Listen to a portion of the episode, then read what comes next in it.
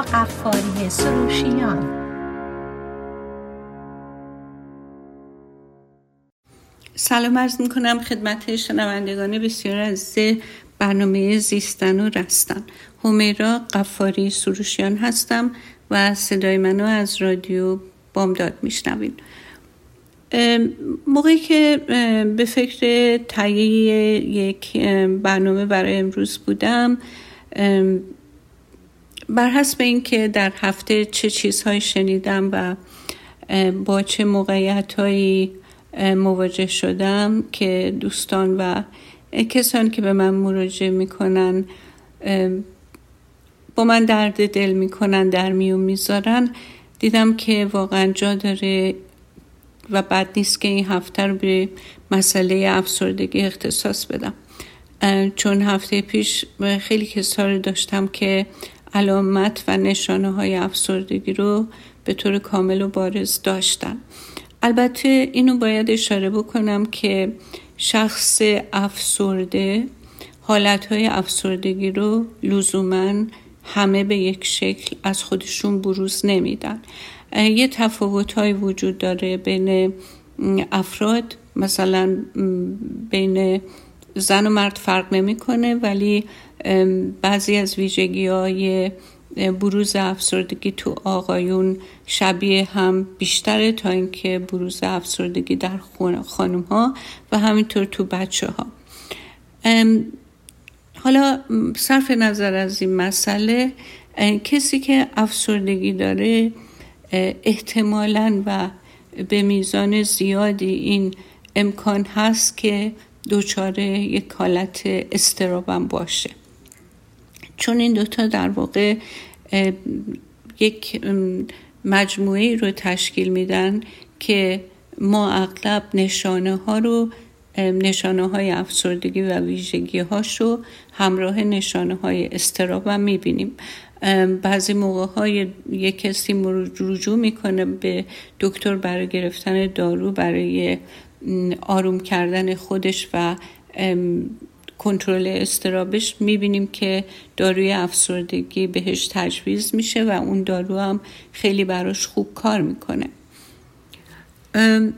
توی آقایون نه همیشه ولی اغلب اوقات این حالت افسردگی به بیرون سرایت می‌کنه به این طریق که این افسردگی رو آقایون کمتر تو خودشون نگر میدارن. کمتر آقای افسرده رو می‌بینین که در اتاق بسته یه گوشه کس کرده نشسته داره گریه می‌کنه.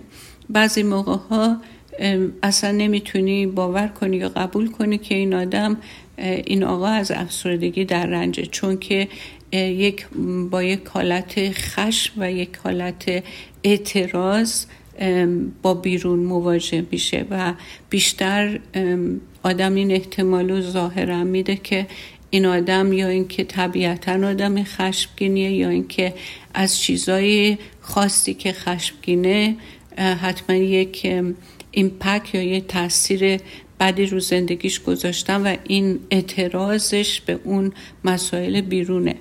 در حالی که اینطور لزوما نیست آدمی که افسردگی داره و یا هر مشکل روحی روانی که داره معمولا چون به این حالت خودش اون چنان آگاه نیست عوامل بیرونی رو بیشتر مورد اشاره قرار میده و از عوامل بیرونی بیشتر شکایت می‌کنه. تا بعد کم کم اگر راهنمایی بگیره یا اینکه آدمی باشه که بتونه مطالعه بکنه و اون حالتاشو مطرح بکنه نگاه کنه بخونه شاید کم کم متوجه باشه که مسئله مسئله بیرونی نیست بلکه مسئله درونیه که می‌تونه مربوط به یک ژنی باشه که درشه چون هر وقت که رجوع میشه به یه روان درمانگر یا به یه روانشناس و دکتر روانپزشک این اطلاعاتو که چقدر توی خانواده هایی که خانواده که این شخص داره و هم خون هستن باهاش چقدر بیماری سابقه بیماری های روحی روانی وجود داشته. عوامل دیگه می‌تونه مسائل محیطی باشه. و اون ویژگی که یک آدمی اون خلق و خوی اولیه که یه آدمی باهاش به دنیا آمده و محیط اون رو در واقع به یه شکلی روش اثر گذاشته. حالا این اثر منفی باشه مسائل سختی تو زندگی به نفر گذشته باشه و به سوی افسردگی بره. به هر حال عوامل بیشمارن. نمیشه فقط یه علت رو پیدا کرد و گفت که دلیل افسردگی یک شخص اینه.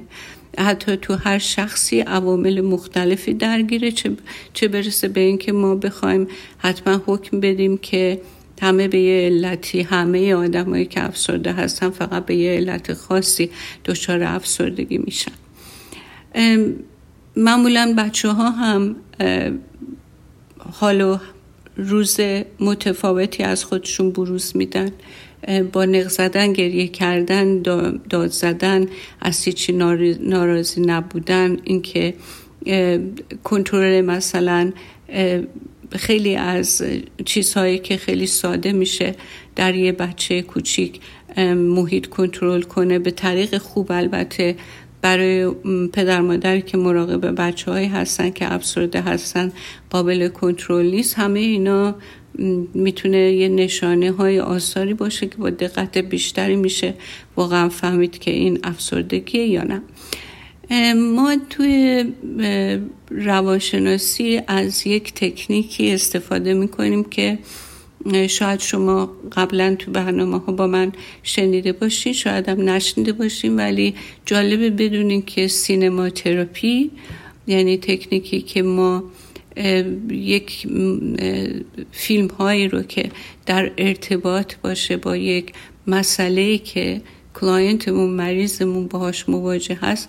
بعضی موقع ها ما توصیه می‌کنیم که شخصی که این حالت رو داره با دیدن فیلم و اون کرکتری که تو فیلم به نمایش گذاشته شده باشه شاید بتونه یه آثار آیدنتیفای کنه خودش رو با اون کرکتر و یه آثاری رو که براش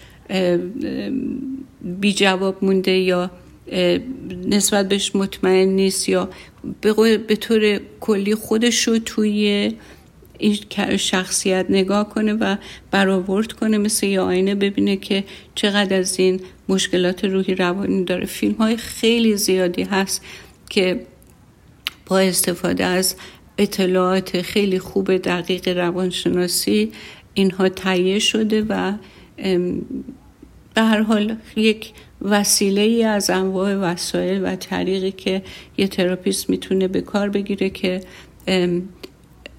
این شخصی رو که افسردگی داره به خودش بیشتر نزدیک کنه و خودش خودش شخص خودش رو بتونه تشخیص بده که چه حال روزی داره.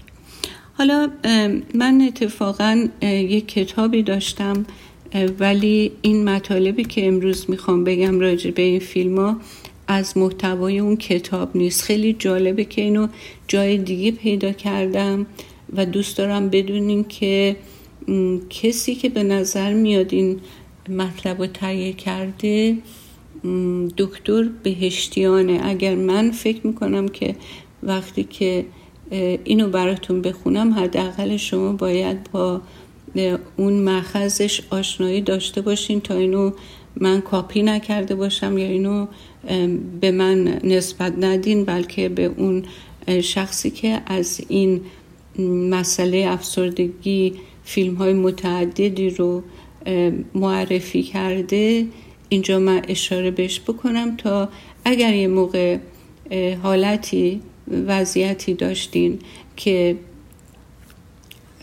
احساس کردین با دیدن این فیلم ها بهتر می‌تونین خودتون رو بفهمین و تشخیص بدین می‌تونین به این فیلم ها مراجعه بکنین. باز دوباره تکرار می‌کنم که این مطالبی که دارم میگم الان دارم میگم مال من نیست بلکه از یک مطالبیه که به اسم دکتر بهشتیان در واقع جمع بری شده اسم فیلم ها هستش. و تو مقدمه میشون یه برآوردی کرده که نمی‌دونم این میزان از کجا رجوع به کجا رجوع کرده که پیدا کرده که اشارهشون به اینه که تو ایالات متحده هفت میلیون و نیم آدم بزرگسال به بیماری افسردگی مبتلا هستن. خب ما می‌دونیم که افرادی که مبتلا به افسردگی هستن نحوه تفکرشون احساسشون عملکردشون خیلی فرق می‌کنه با کسی که در یک حد تعادلی از نظر روحی روانی قرار داره. و توی همه عباد زندگی شخص این تاثیر منفی افسردگی خیلی غیر قابل اجتنابه. نه تنها این افسردگی خود شخص رو آزار میده بلکه واقعا اینجا داره که یه برنامه دیگه ای من بهش بپردازم راجع به تاثیر افسردگی افراد خانواده که من خودم افسرده نباشم ولی در معرض و در حال زندگی کردن با آدمی باشم که افسرده است که خیلی سخته خیلی خیلی مشکله و واقعا این افراد احتیاج به این دارن که از خودشون واقعا مراقبت کنن و اون فضای خصوصی و شخصی خودشونو خیلی پاسداری کنن تا اینکه خودشون هم مبتلا به افسردگی نشن که این یه مطلبیه که برای بعدم میذاریمش. الان بریم به اون فیلم های برسیم که این مقاله راجبش صحبت کرده یکی از این فیلم هایی که معرفی شده انومالسیا است من انگلیسیش رو میگم که شاید اگر علاقه بودین بتونین توی نتفلکس یا هر جای دیگه پیدا کنین. A N O M A L I S A. خب این اینطوری شروع می‌کنه که گاهی اوقات افرادی که شما انتظار دارین شاد باشن در واقعیت زندگی به شدت افسرده هستن.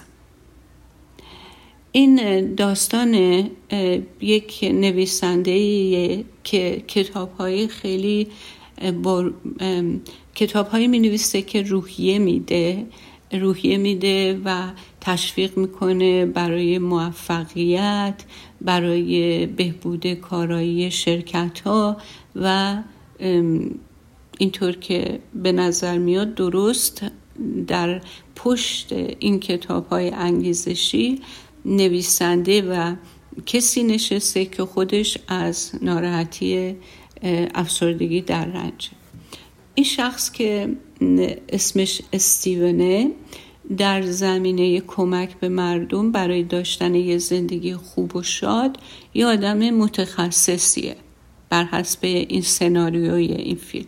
اما خودش به شدت از افسردگی بالینی رنج می‌بره و از خودش متنفره و یک حس دوگانگی و بیگانگی نسبت به دنیای بیرون داره. و این فیلم داره موضوع رو از این منظر نشون میده که استیون همه افراد دنیا رو تقریبا یک جور می‌بینه. و زندگی رو تو هم می‌دونه با افسردگی در کل جامعه. خب ببینین وقتی که یک آدم افسرده این فیلم رو نگاه می‌کنه و این شخصیت استیونو روی صحنه توی روی صفحه تلویزیون یا سینما می‌بینه انگار داره خودش رو می‌بینه. و وقتی که من بتونم با این شخصیت آیدنتیفای کنم خودمو از همه نظر می‌تونم بگم چه قدمایی کجاها داره به اشتباه برمیداره که خودشو بیشتر و بیشتر درگیر این طرز تفکر و این جهانی که افسرده می‌بینه بکنه. و همین می‌تونه به من کمک کنه که اگر کاری می‌کنه که به این افسردگیش داره دامن می‌زنه. من یه روش دیگه اتخاذ کنم برای اینکه خودم رو از افسردگی چاله افسردگی بیرون بکشم که به چاه افسردگی سقوط نکنم. یا اینکه می‌تونه این نتیجه رو بگیره که خب من تنها آدم افسرده نیستم و خیلی آدم های دیگه هم مثل من افسردن. من بدترین نیستم من غمگین ترین نیستم و همین که یه ذهن افسرده خودش از خودش ناراضی باشه. ولی ببینه که تنها نیست و خیلی آدم های دیگه هم افسرده هستن و چارجویی برای افسردگی کردن این می‌تونه خودش خیلی کمک کنه که من از اون کامفورت بیام بیرون و سعی کنم که دنبال یک راه حلی باشم. این فیلم اولی بود که در واقع من تو این مقاله نگاه کردم و خوشم اومد که گفتم بذاریم فیلم ها رو همونجور که این مقاله راجبش صحبت کرده با شما در میون بذاریم که بذارم که شاید شما مورد استفادهتون قرار بگیره. یه فیلم دیگه اسمش هست World's Greatest Dad بهترین بابای دنیا. ببینین بیمار روانی بودن اینطور که این مقاله میگه یک جور استیگما یه جور ننگ و آره. باعث میشه مردم همیشه با افرادی که مبتلا به افسردگی هستن یه رفتار دلسوزانه نداشته باشن. ولی یه وقتی که یه آدم افسرده مثلا دست به خودکشی می‌زنه و میمیره چقدر نسبت به این کاری که کرده مردم احساس غم و اندوه و احساس ترحم بهش می‌کنن یعنی هیچ کس دوست نداره کنار یه آدم افسرده باشه, باشه. ولی اگر که این آدم افسرده به نحوی خود آزاری بکنه به خودش صدمه بزنه و از دست بره همه یک احساس خیلی بد نسبت به اینکه این اتفاق افتاده و یه نسبت یه احساس شفقت به اون شخص می‌کنن. حالا این داستان بهترین بابای دنیا داستان یک شخصی به اسم لانس کلینتون که یه نویسنده که شکست خورده و با یک زنی هم آشنا شده که نمی‌خواد رابطهش اون زن نمی‌خواد رابطهش با این لنس علنی بشه. و در این حال این شخصی پسری داره که این پسر معتاده معتاد به دیدن فیلم های پرن و این شکل زندگی این آدمه. بر اثر یه حادثه ای این پسر لنس جون خودش رو از دست میده و این لنس کلینتون طوری صحنه سازی می‌کنه که به نظر برسه که این پسر خودشو دار زده. چون در وضعیت ناجوری این پسر از بین رفته. موقعی که داشته خود ارزایی می‌کرده و به یک طریقی دچار حس خفگی میشه. و این پدر برای اینکه یک آبروی از این جوونه از دست رفتش بکنه یه جوری نمایش میده که انگار اون خودشو به دار آویخته. بعد برای فرار از عذاب وجدان و شرمندگی یه یادداشت خودکشی جلی می نویسه نویسنده بوده دیگه. اون یادداشتم نشون می‌داده که پسره به دلیل افسردگی دست به خودکشی زده. در حالی که واقعیت قضیه این بوده که این خود این پدر خود این شخص لنس کلینتون بوده که افسرده بوده.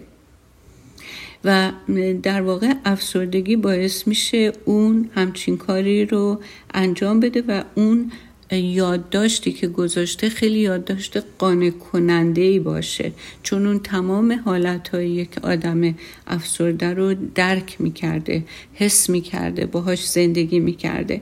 با این حال این پسر مرده اونه که مورد تحسین و همدردی همسالایی که این داستان رو میخوندن قرار می‌گیره. یعنی وقتی این می‌نویسه یک شفقت همدردی و تحسینی به دوستای این بچه این پسر دست میده و اونا یک قضاوت خیلی زیبایی از این پسر در ذهنشون شکل می‌گیره. جامعه ای که قبلا این پسر یه منحرف جنسی و بازنده میشناخته حالا اونو به عنوان یه شاعر با استعدادی که به بیماری روانی مبتلا بوده تمجید می‌کنه. این یه داستان دیگه است در مورد این افسردگی ویژگی افسردگی و اینکه در این فیلم خیلی قشنگ به نمایش گذاشته شده. البته اینکه کسی که این فیلم رو می‌بینه از کجای این فیلم می‌تونه یک تکونی بخوره به خودش بیاد و دنبال چاه و راه و چاه بگرده که از این افسردگی بیرون بیاد برای هر شخصی یه جوره و نمیشه گفت که حتی بعضی ممکنه اینو ببینن بیشتر حالت افسردگی بهشون دست بده. و, نمیشه واقعا پیش بینی کرد. ولی هرچی من بیشتر خودم رو توی شخصیت ماجرا ببینم و هر چقدر که بتونم ببینم که در تعادل نیستم و روی خط سلامت و تعادل قرار ندارم من احتمال میدم که بیشتر شانس این باشه که به خودم بیام و بخوام که خودم رو به اون حد تعادل برسونم و برگردونم. چون بیرون از اون خط تعادل احساس غم احساس سرخوردگی و اندوه نسبت به این کرکتر می‌کنم چون می‌تونم باهاش آیدنتیفای کنم خودم یه فیلم دیگه هم اینجا ذکر کرده که اسمش کیک هست.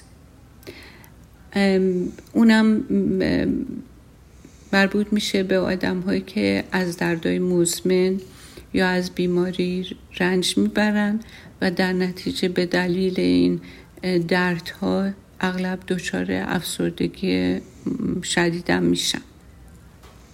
حالا توی این فیلم شخصیت اصلی شخصی به نام کلیر پسرش رو توی سانحه رانندگی از دست میده بعد خودش به درد مزمنی مبتلا میشه و بعد افسردگی می‌گیره. غم از دست دادن فرزندش و ناامیدی از بهبود کار کلر رو به یه جای میرسونه که احساس می‌کنه که تنها کاری که می‌تونه انجام بده شکایت کردن و گلمندی از زندگی. حالا مثلا اگه قرار بشه من این رو توصیه بکنم به کسی من فکر می‌کنم که من ترجیح میدم این فیلم کیک رو توصیه کنم. چون مطمئن هستم به هر جای این فیلم که برسی به این نتیجه می‌رسی که شکایت و گلمندی و ناله کردن من این فیلم رو ندیدم. ولی احتمال میدم که شکایت و ناله کردن دائم این شخص از مرگ پسرش از حالتهای دردای مزمنش نه تنها هیچ کمکی بهش نمی‌کنه بلکه اون کسایی هم که دور برشن از دور برش میرونه چون که هیچ کس نمی‌تونه تحمل کنه که یکی به طور دائم کنارش از زندگی گله و شکایت کنه. به هر حال یه جایی تا یه جایی همدردی می‌کنه بعدا اعتراض می‌کنه بعد سعی می‌کنه خودش رو از اون محیط فراری بده یعنی نجات بده در واقع. که تاثیر بدی رو که داره حس می‌کنه برای دائم روش نذاره. این خیلی می‌تونه فیلم آموزنده باشه. من خودم میرم نگاه می‌کنم ولی از فیلمی که قبلا گفتم خیلی بیشتر اینو دوست دارم. خب حالا اجازه بدی من برم و برگردم.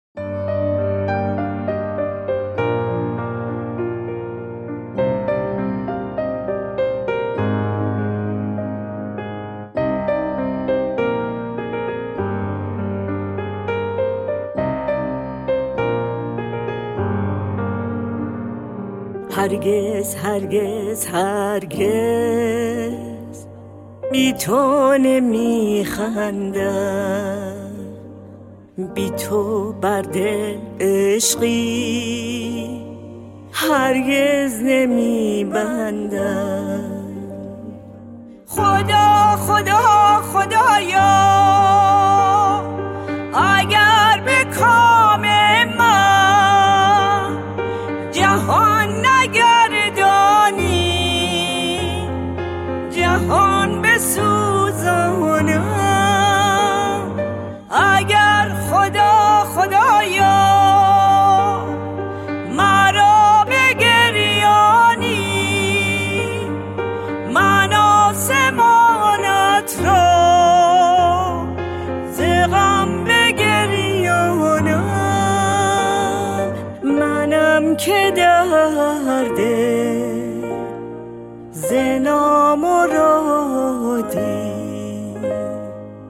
فسانه ها دارم.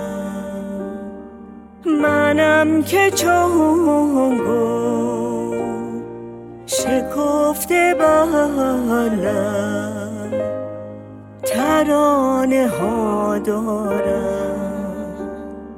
ترانه ها دارم.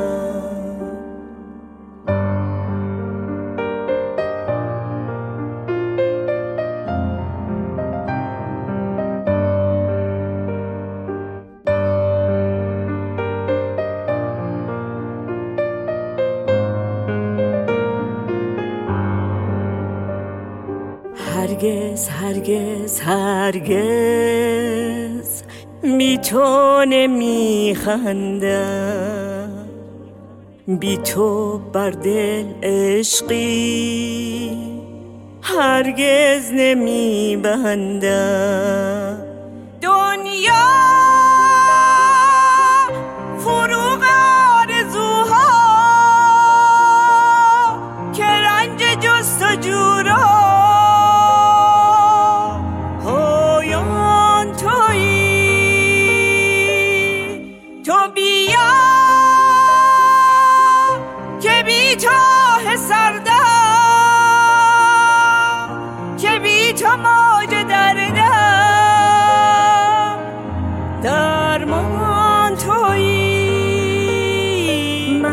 منم که درده ز نامرادی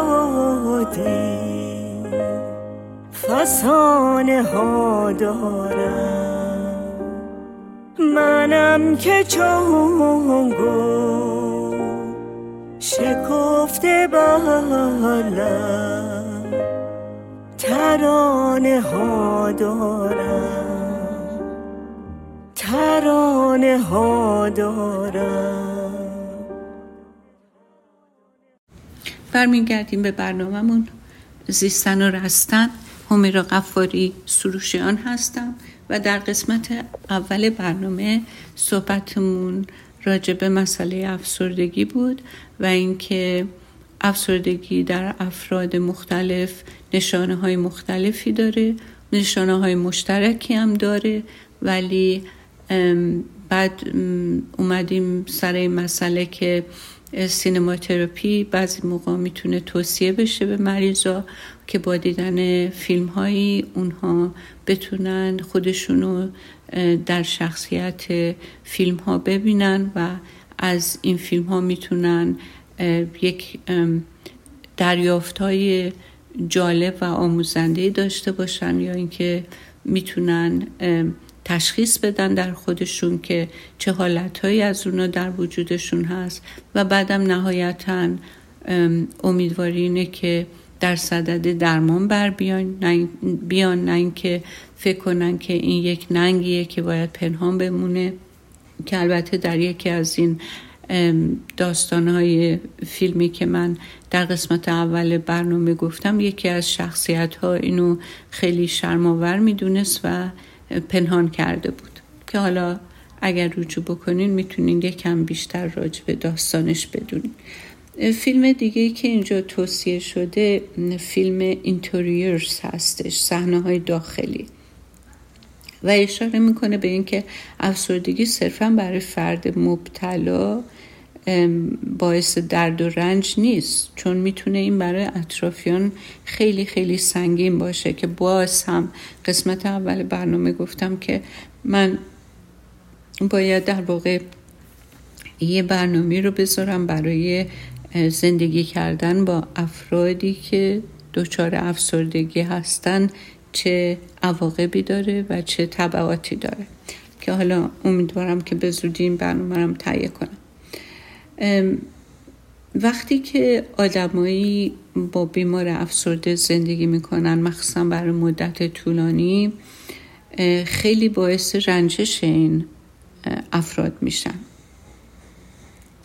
و حتی دوست دارن که این افراد رو ترک کنن و یه شرایطی ممکنه براشون باشه که امکان ترکم نداشته باشن. و اوضاع رو مجبور بشن تحمل بکنن. تو این فیلم صحنه داخلی خونواده یه خونواده زن و شوهر و بچه ها از هم میپاشه. چرا؟ چون که مادر یک افسردگی خیلی خیلی مزمنی داره و که تو هم به با زوال عقل شده و دیگه پدر خانواده تحمل و طاقت نگهداری و مراقبت از اونو نداره. و وقتی که می‌خواد ترک کنه مادر دست به خودکشی می‌زنه و بارها بارها توی آسایشگاه روانی تحت درمان قرار می‌گیره. ولی یه دختری داشتن این خانواده که این دختر خودشون مجبور می‌کنه که رول مراقب از, از مادر رو به عهده بگیره. و خودش چون دچار استرس و عصبانیت دائم از ناشی از مسئولیتی که به عهده گرفته اینو به مادرش مادر مریضش هم انتقال میده. رابطه اونا اینطور که نوشته شده تو ادامه فیلم نشون میده که یه افسردگی چطوری می‌تونه یه چرخه معیوبی از رنجش و درد رو برای خانواده به وجود بیاره.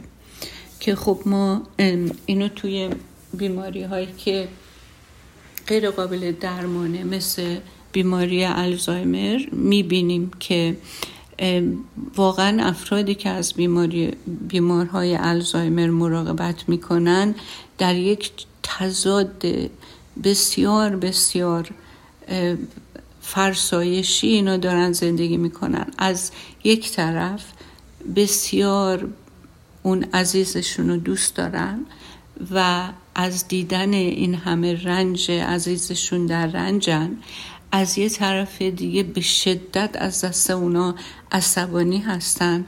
برای اینکه وقتی شما با کسی داری دیل می‌کنی که اصلا متوجه هیچ کدوم از اعمال و رفتار و گفتار و هیچی خودش نیست و می‌خوای اون رو کنترل کنی هدایت کنی برای حسن وجود خود اون مریض و اون مقاومت می‌کنه و نمی‌ذاره یا کار بهت سختتر می‌کنه بسیار بسیار آسیب پذیر تحریک پذیر و همیشه با یه حالت عصبانیت و تحکم فکر می‌کنی می‌تونی جریانو اداره بکنی در حالی که بعدش احساس خیلی متضاد احساس گناه و شرم و ناراحتی که اگر یکی برای مدت خیلی زیادی در این وضعیت بمونه و تنها کسی باشه که داره از این مریض مراقبت می‌کنه خودش هم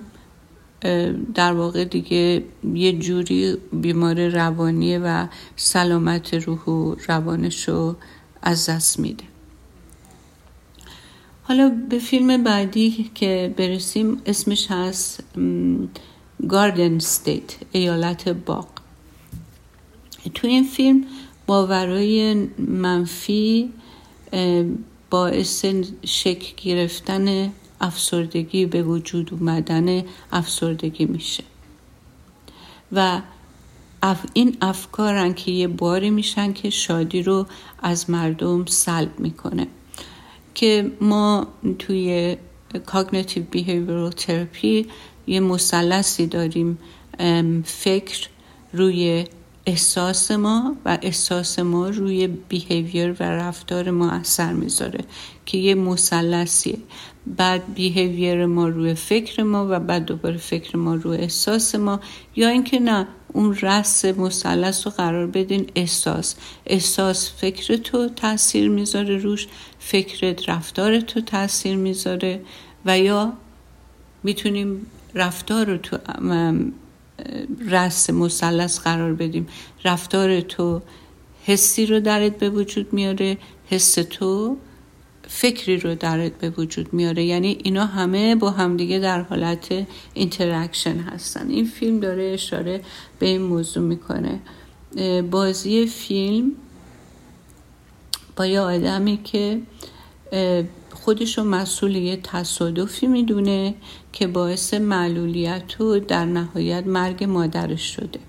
حالا با بار این احساس گناه انقدر نسبت به جنبه های دیگه زندگی بی تفاوت و بی احساس میشه که در واقع خودش یه مرده متحرک میشه بدون حس زندگی. من اینو می‌دونم که خیلی وقتا با تمام تلاشی که یک شخصی برای اومدن از شاله افسردگی می‌کنه باز هم با اون توصیه هایی که بهش میشه یا بهش عمل نمی‌کنه یا اینکه خیلی تداوم در اعمالش وجود نداره و تأثیری نمی‌گیره.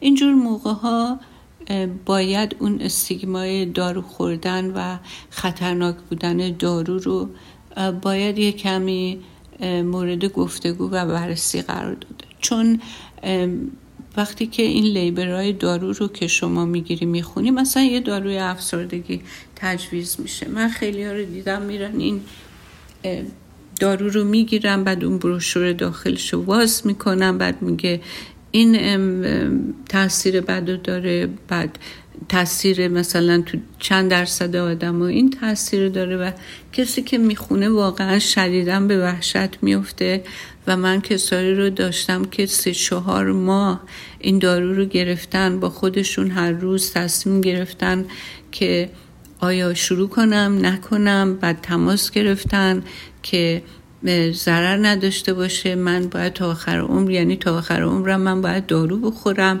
اگه به این دارو عادت بکنم چی میشه؟ حالا من بیحس و بیحال میشم. دیگه نمی‌تونم اصلا تشخیص بدم موقعیتم چجوریه یه زامبی میشم. از این سوالا انگار که داره یه داروی می‌خوره که یه چیز شبیه ارسنیک یا یه ماده که به محض اینکه از گلوش رفت پایین دیگه هیچی دیگه کنترل از دستش در رفته و یه اتفاقی براش میفته که هیچ همونطور که گفتم هیچ کنترل روش نداره. که خب اینا همه اشتباهات فکری ماست و وقتی که کسی این دارو رو به شما میده تمام این دارو رو با وضعیت موجود شما بررسی می‌کنه این تشخیص رو میده که نخوردن این دارو ضررش بیشتره تا خوردن این دارو. من واقعا بعضی موقع تو مواردی دیدم که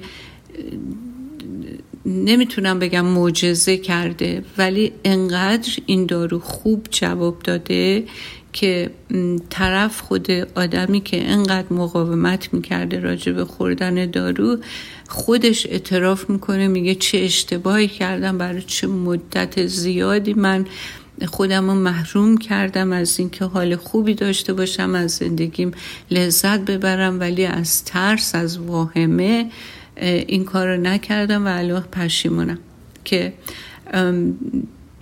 در واقع این یه خبر خوبه. برای اینکه بعضیا دارو رو می‌خورن و انقدر تلقیم پذیرن. یعنی خودشون به خودشون تلقیم می‌کنن که حال من خیلی خراب شده الان دیگه از جام نمی‌تونم بلنشم سرگیجه شدید دارم که یه خورده به نظر با اون شناختی که از این داروها افرادی که در تخصصشون دارن اقراغامیز این حالت ها که میشه تشخیص داد که این شخص خودش به خودش تلقین کرده که داروی خطرناکی به بدنش رسیده و عکس نشون داده بدنش راجع به این طرز فکر غلطش. و دارو رو خود به خود سر خود کنار می‌ذارن که این خودش هم درست نیست و باید اگر کسی داروی دکتری دارویی به شما تجویز کرده و شما از این دارو راضی نیستین حتما باید با داروخانه یا با دکترتون تماس بگیرین و ازش راه چاه اومدن بیرون از این دارو رو جستجو کنیم معمولا معمولا نمیگن یک بار قطع بشه این دارو. هر دارو باشه میگن کم کم کم کم اینو کمش کن. مثلا به جای دو دفعه در روز 5 میلی گرم مثلا یه دونش رو بخور بعد یه روز در میون بخور بس دو روز در میون بخور تا اینکه کم کم اینو قطعش بکنی. این داروها وقتی که شما یه مواد شیمیایی در بدنتون بالانس نیست در مغزتون بالانس نیست. گفتار درمانی هم یک میزانی می‌تونه کمک کنه ولی نه به تمامی. اگر شما مثلا با دارو درمانی این حال خودتون رو به اون وضعیت بیسلاین تعادل بیشتر نزدیک بکنین خب مسلما اون توصیه هایی که به در گفتار درمانی بهتون میشه خیلی بهتر می‌تونین بهش عمل کنین و مثلا یه رفتاری رو جور دیگه ای نه با ذهن ناخودآگاه به طور اتوماتیک بدون فکر. با ذهن آگاهتون تصمیم بگیرین یه عادت بد و جایگزین یه عادت خوب بکنین. وقتی که کمک گرفتین از داروی کمی از نظر منطقی انگار که مثلا عینک از ششتون که سیاه می‌بینه برداشتین خب امکان این که بتونین بهتر ببینین و انرژی بیشتری در واقع داشته باشیم. برای اینکه اگه توصیه شده برای ورزش این انرژی بیشتری آردی شما دارین از اون نقطه که شروع می‌کنین راحتتر می‌تونید خودتون رو راه بندازین که ورزش کنین خوابتون رو تنظیم کنین چون که مسئله خواب خیلی مسئله مهمیه و وقتی که شما افسردگی دارین یعنی سروتونین بدنتون کمه. این سروتونین کم رو خوابتون اثر می‌ذاره. همونطور که اگه کم بخوابین تو میزان سروتونین اثر می‌ذاره. خب اگر شما آگاهانه تصمیم بگیرین با ریلکسیشن تکنیک یا با ورزش با غذای سالمتر یه خواب بهتری داشته باشین خوب اون کمک می‌کنه سروتونین که هورمون شادیه بالا بره. یا اگر که قرص دارین می‌خورین که این سروتونین رو به بدنتون میرسونه خب روی خوابتون اثر می‌ذاره خواب بهتری پیدا می‌کنین. به هر حال اینا همه با همدیگه در واقع یک سیستمیه که در هم پیچیده است و کسی که به نظر من تو چاله افسردگی می چون ببینین احساسو که ما همه داریم و میاد و میره. یه روز احساس خوبی داریم یه روز احساس بعدی داریم اینا میاد میره. ولی وقتی این احساس منفی برای مدت زیادی مون میشه مود دیسوردر دیگه از حالت احساسی که بیاد بره و موقتی باشه بیرون بیاد انگار که ما توی چاله افتادیم. اگر که ما برای بیرون اومدن از چاله راه و کارهایی که بهمون توصیه میشه اینا رو به کار نگیریم. مثلا یه راه کار رفتن پیش تراپیست یه راه کار که خوردن داروی یه راه کار. برای عوض کردن همه اینا زمانی که دیگه دارو نمی‌خواین استفاده کنین یه زندگی سالمتر بهسیستی رو یاد گرفتنه که شما بتونین بدون دارو هم فانکشنال باشین. عمل کنین اینا رو در واقع یه ریسمانیه که شما رو می‌خواد از چاله بیاره بیرون دیگه. اگه شما اینا رو نگیرین این این عمق پیدا می‌کنین چاله نمیمونه بلکه هی عمقش بیشتر و بیشتر میشه و شما بیشتر و بیشتر فرو میری. وقتی هم که به چاه برسی اومدن بیرون سختره.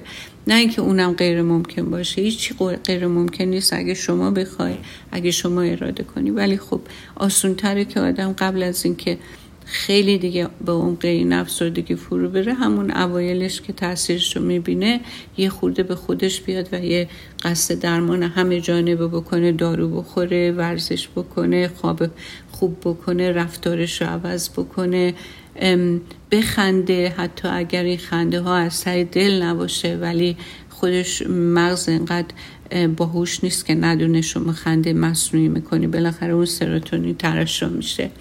یا اینکه از همین فیلم تراپی بگیره مثلا ببینه که او اگه اینجا این آدم افسرده بود می‌خواست از این حالت در بیاد چی کار می‌تونست بکنه؟ چی کار می‌کرد؟ چیزی رو که اون خودش در زندگی واقعی خودش نمی‌تونه ببینه که چه راه و کارها و چه چاره جورایی هست. ممکنه تو فیلم بگه که چقدر این راحت الان می‌تونه فلان کمک رو بگیره چرا نمی‌گیره؟ بعد ببینه که خودش هم همچین امکاناتی وجود داره مجبور و محکوم نیست ولی خب اقدام نمی‌کنه.